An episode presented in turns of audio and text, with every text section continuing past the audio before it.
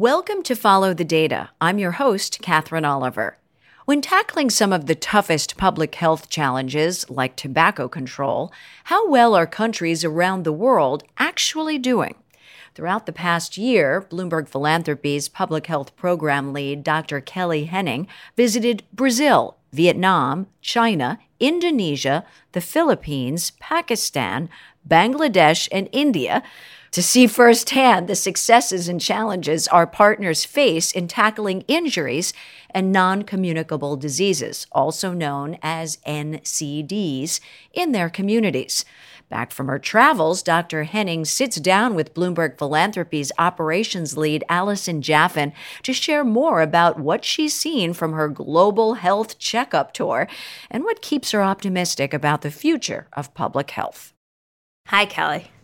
Thank you for joining us today. I know we get to talk nearly every day at the office when you're not traveling, but I'm excited that we get to share with our listeners today some of the incredible life saving work you're witnessing and we're supporting around the world. So let me be the first to say, welcome back from your world tour. And I thought maybe we could start by discussing the reasons why you took this journey. Thanks, Allie. It's so exciting to be able to talk about this tour. It, it, was really a new approach for me personally, and I was really excited to get out there and go country by country and talk to the various folks on the ground who are really in the trenches doing this work each and every day.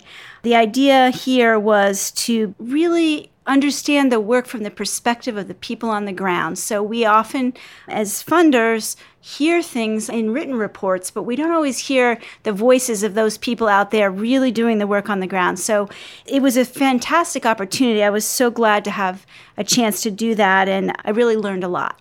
I think we've referred to this internally as a global health checkup. Aside from just getting firsthand accounts, can you walk us through what you're doing or seeing on the ground? Absolutely. So, what we do is we do a lot of preparation work before the tour begins. So, we reach out to folks that are working in a particular country and we ask for advice about who would be influential spokespeople to meet with who would be government persons that are steeped in the issue. So, for example, in India, we know that some of the joint secretaries in the Ministry of Health and others like that are really working on tobacco control. So, we work to set up those meetings and also with our nonprofit partners. The nonprofit partners are receiving grants from us often, sometimes not, but frequently they are. And we set up meetings with those folks individually and together so we can hear their collective voice and also their concerns one by one. I also find that it's a moment when I can go to a restaurant and see, huh, is there smoking in this restaurant or isn't there smoking in this restaurant? When I can look at some food in the grocery store and say, hmm, do these high fat, high sugar foods have warning labels or don't they? Those kinds of things are very real when you're on the ground. And it was opportunities like that that made the whole trip so valuable. Kelly, can you tell us about the countries that you visited? Where did you go? What was this world tour? We base this world tour on our focus countries where we support tobacco control. So we have 10 countries that are all low and middle income countries from all corners of the world that we support to do best practice tobacco work. We also do other things in these countries, and often we support things like obesity prevention or road safety work. But the backbone of the tour was to look at those 10 focus countries. And so I visited Brazil and Vietnam, China and Indonesia, Philippines and Bangladesh, India, Pakistan, and Mexico. And you can see these are all quite large countries. So these are large, low and middle income countries with very big burdens of disease. That's how we decided where to go. And would you say that that's the criteria for deciding where to work in general? Are there other specific criteria you look for when your team is choosing where to work? So we do look at burden. We look to see who has the largest number of smokers or the highest number of deaths from obesity and overweight, the highest number of road crash deaths, for example. We look at the burden very carefully because we want to have our largest impact. And the way to have the largest impact is to put policies in place that affect the largest number of people. On the other hand, though, we do take other things into account, things like political will and interest in the problem, capacity of the government, capacity of uh, non profit partners. There are other things that we look at, but burden is really very important for us. And so, given that you look also for good government partners, which is a theme in a lot of our work, something that we've seen in terms of our approach working with cities is that often cities have similar problems that can be addressed similarly and they tend to learn from each other. Um, we work to facilitate that, but also it happens a lot of times because cities near each other are facing similar problems. Do you think that government, national government, do they exchange ideas? Do you think they can learn from each other? Do you think this is a similar model with national governments? I absolutely do. I think national governments really can learn from each other. They like to. They like to do things called study tours, where we put a group of officials together and bring them from one country to another so they can see what's going on on the ground. Sometimes that's from a middle or low income country to a high income country, but sometimes it's from a middle income country to another middle income country. It really depends on what's happening locally.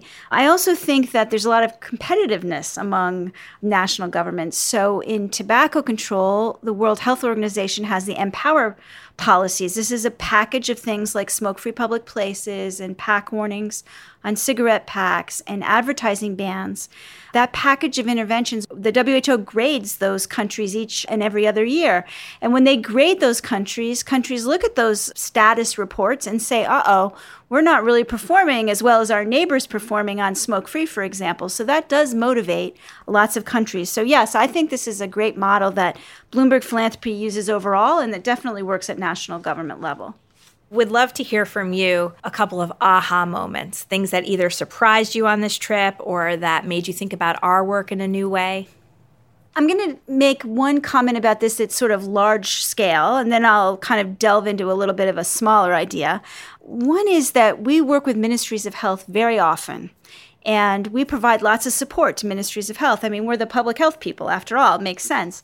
But when I visit ministries of finance, who are so important to things like tobacco taxation, sugary beverage taxation, the ministries of finance say to me, please help us. The ministries of health need to be so much louder, so much more vocal to support our tax policies.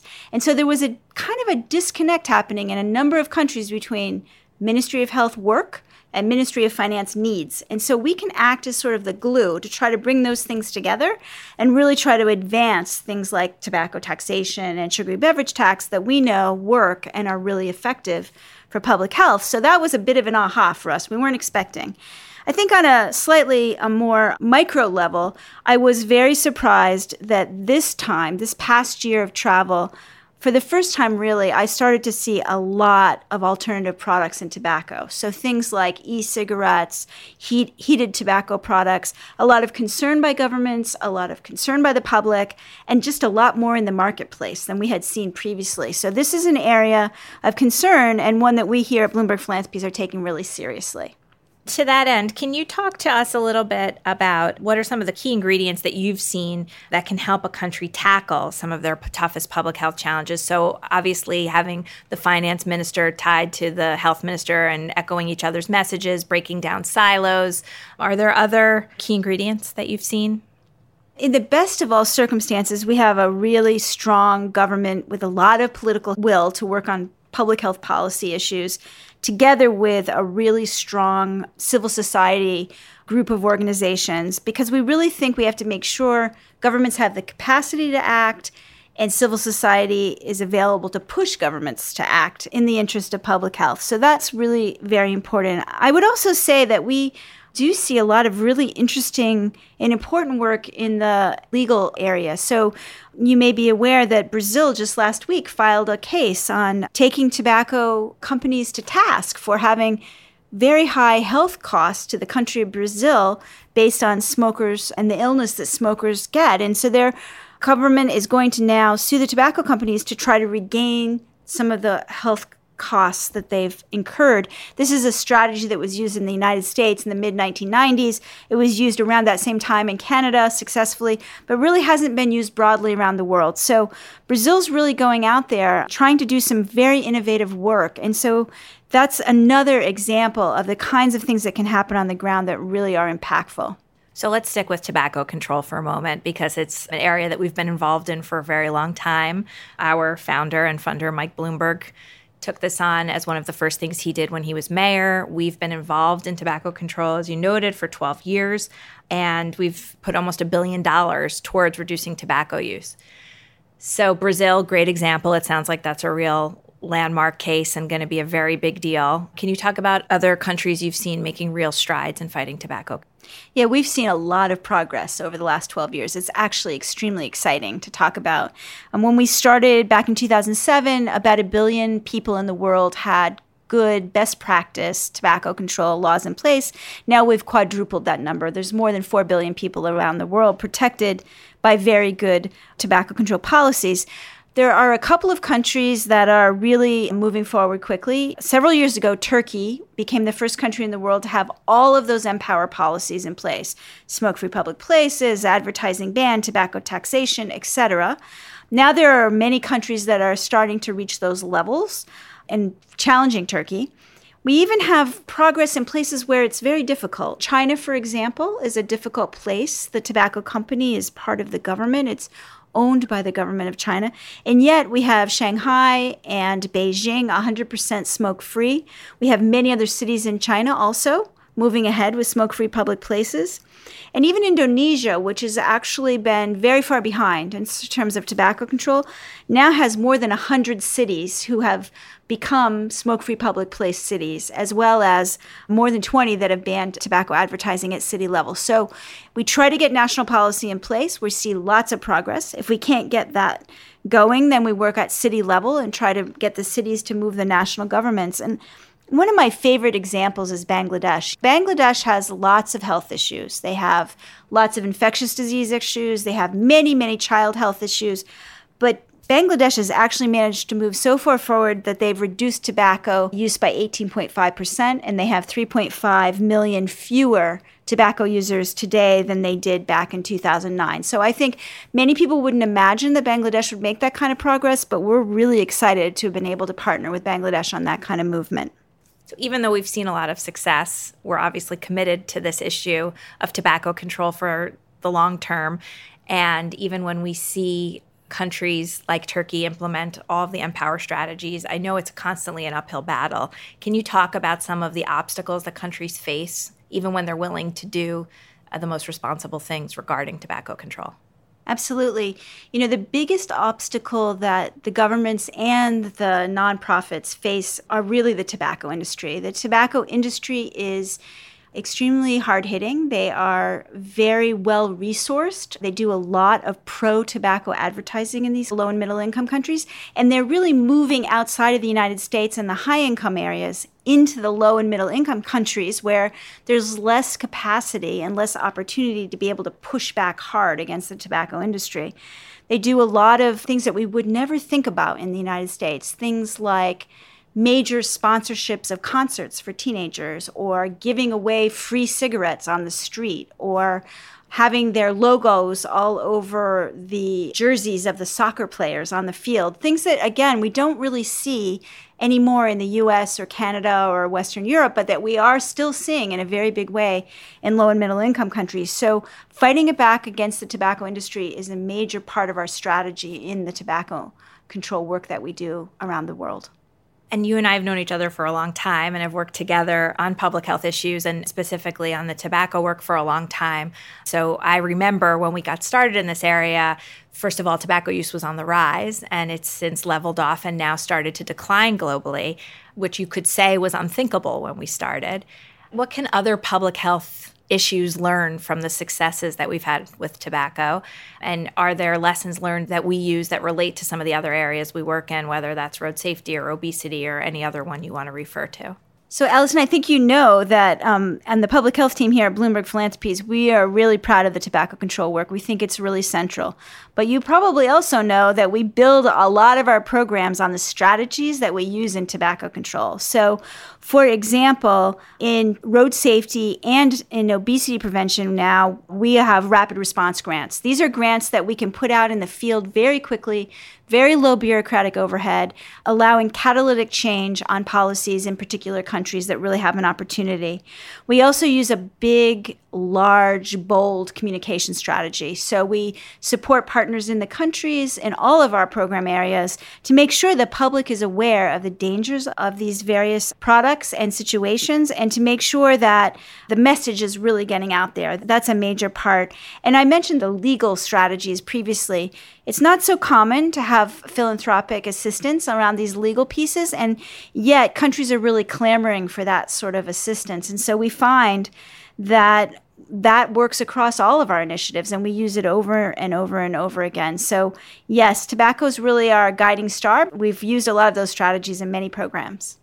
So it's been amazing to hear about the progress on tobacco specifically and on other programs and to see it firsthand, I think for you, probably going around the world. And obviously, none of this happens overnight, and it does take years, maybe decades of strong leadership and committed partners, funders, and communities to implement these life saving policies.